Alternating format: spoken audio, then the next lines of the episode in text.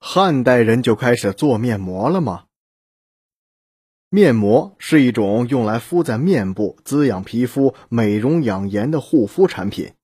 它主要是利用含有营养成分的薄膜状物品贴在面部，在排除所有的空隙之后，在隔离外界污染的环境中，使毛孔扩张，促进面部的新陈代谢，提高肌肤的含氧量。排出表皮细胞中的代谢废物和油脂等，以达到清洁面部肌肤、补水养颜和增加弹性等美容的效果。如果你认为面膜只是现代人的专利，那就大错特错了。因为根据研究证实，在我国两千多年前的汉代，面膜就已经作为护肤用品被使用过了。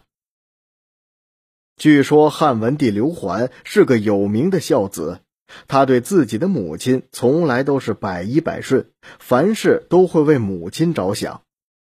汉文帝的母亲重病在床，一卧就是三年。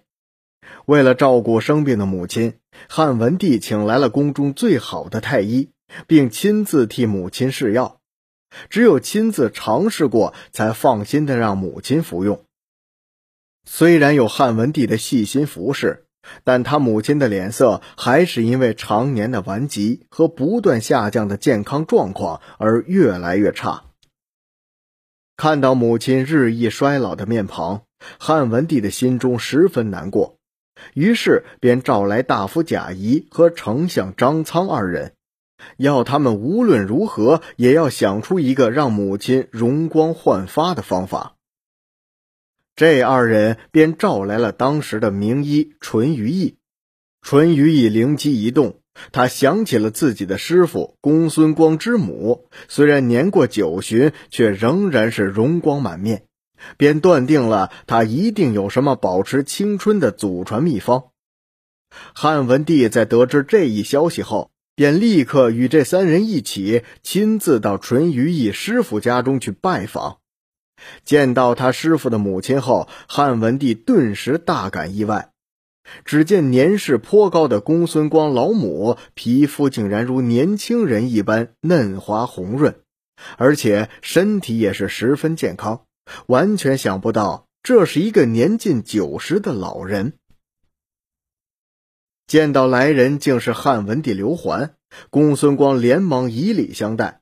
并将自己家中的祖传秘方告诉给了汉文帝。这个秘方便是用包括山奈、栗子皮、桃花、大枣、杏仁、山鸡骨等多种药材共同混合研磨制得的，并为其命名为舒玉。